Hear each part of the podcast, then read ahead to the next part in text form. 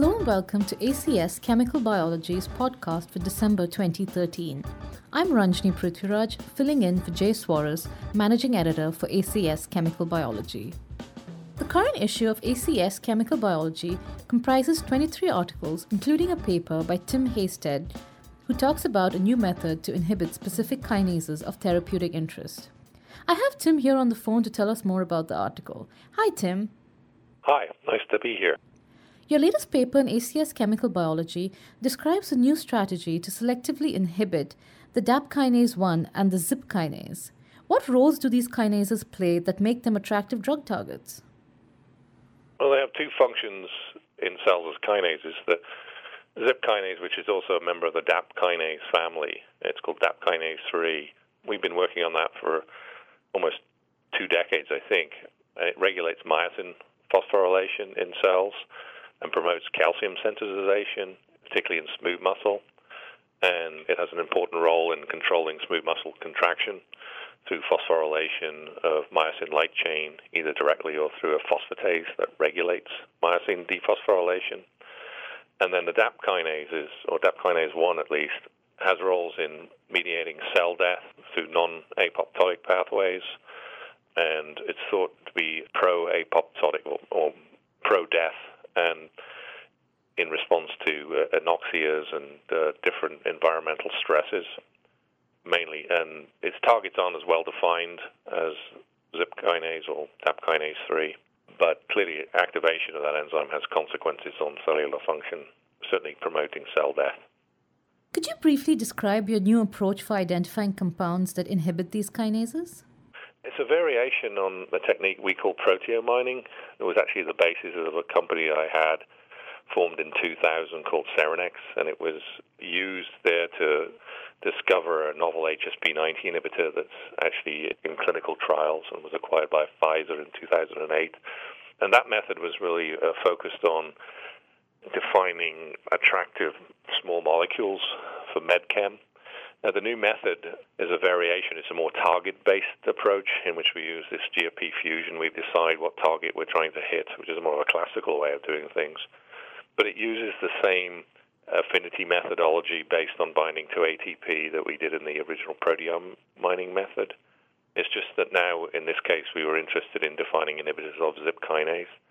In the old method, we were sort of screening, it's a chemo, a true chemoproteomic approach, which was try and define multiple targets within a chemical library and then use mass spectrometry to sort of pair those inhibitors in the library against many, many ATP binding proteins at once.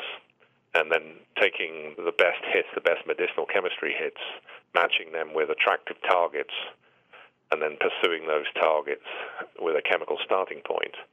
With this new method, it's more applicable to the academic setting, which is to take a target that we decided is a validated target like ZIP kinase and trying to find inhibitors for it and by following the fluorescent fusion protein elution from the ATP resin.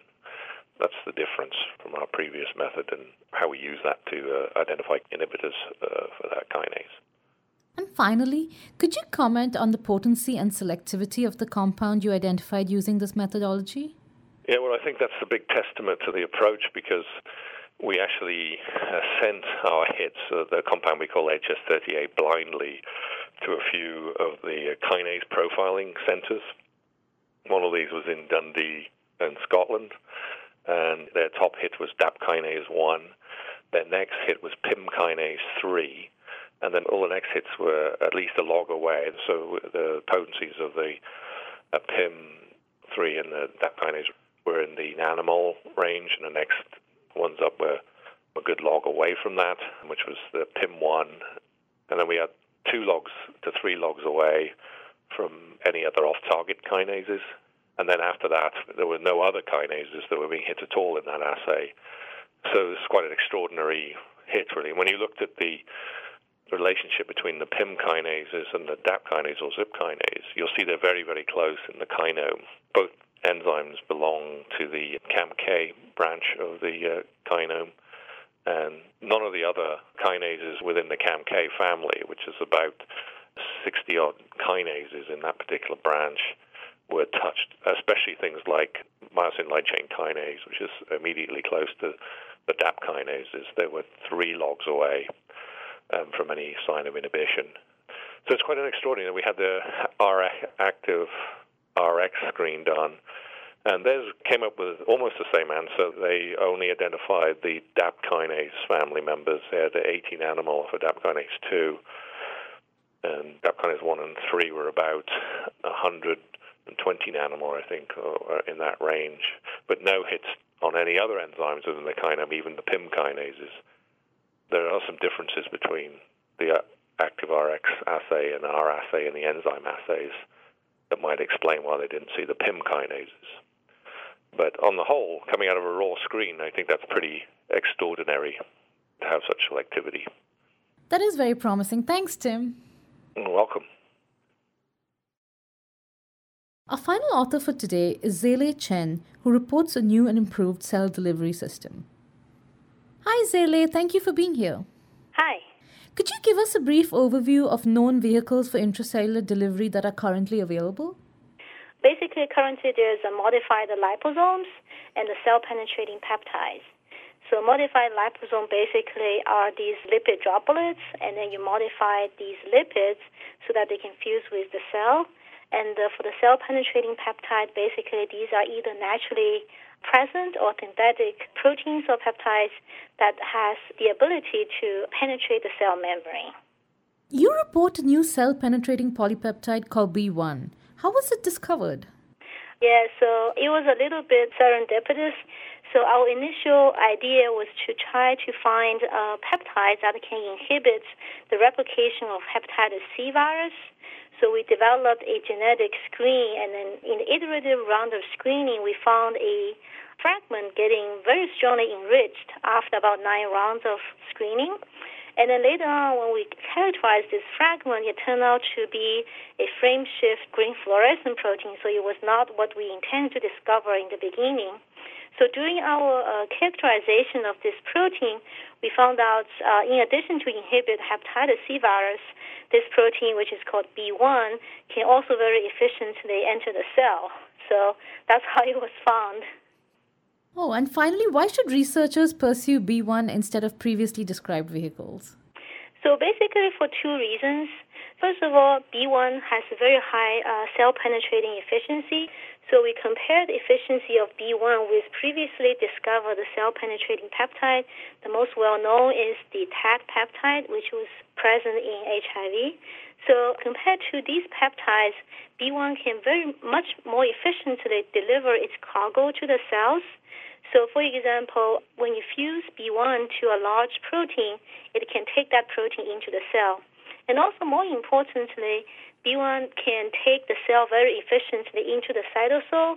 So basically, when something gets into the cell, in most time it enters, end up in the endosome and then goes to the lysosome and then basically gets degraded. So in our assay, we show that when the protein is fused to B1, they can very efficiently enter into the cytosol, which can access the cellular machinery. And also, B1 is a charged protein, so it's positively charged. So we show that if you put B1 with, say, messenger RNA, the RNA will bind to the B1, and then B1 will take this RNA into the cell. The efficiency of B1 taking mRNA into the cell is very similar to the commercially available cationic lipids. So basically, B1 has a very high efficiency of carrying cargoes into the cell. And second is its uh, distinct mechanism. So since it was discovered fortuitously, and uh, we found is it's uh, different from existing charged protein and also other cell penetrating peptides. So since it's very big, it's much bigger than other cell penetrating peptide. So we think this unique mechanism, which gives room for improvement, since there was no engineering involved in making this one better. So we think we want to do some more additional studies, try to improve the transfer efficiency of B1. So basically, two reasons. One is its high efficiency, and secondly, its unique and distinct mechanism. That was great. Thanks, Zele. All right. Thank you.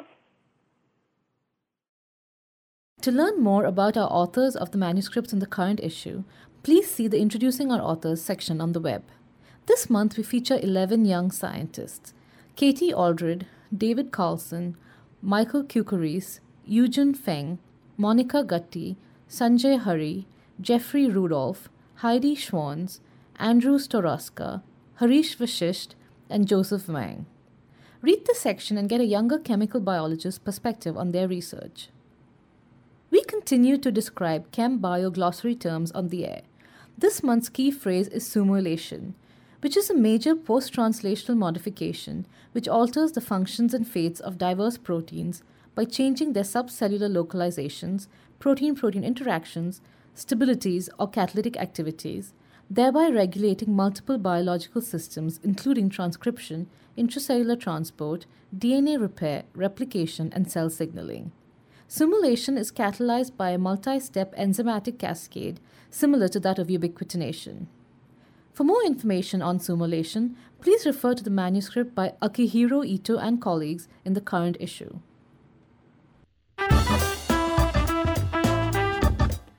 That's it for this month's show. Join us again next month for more ACS chemical biology highlights and interviews with our authors. To learn more about the journal, please visit us at pubs.acs.org forward slash journal forward slash ACBCCT. Thank you all for listening.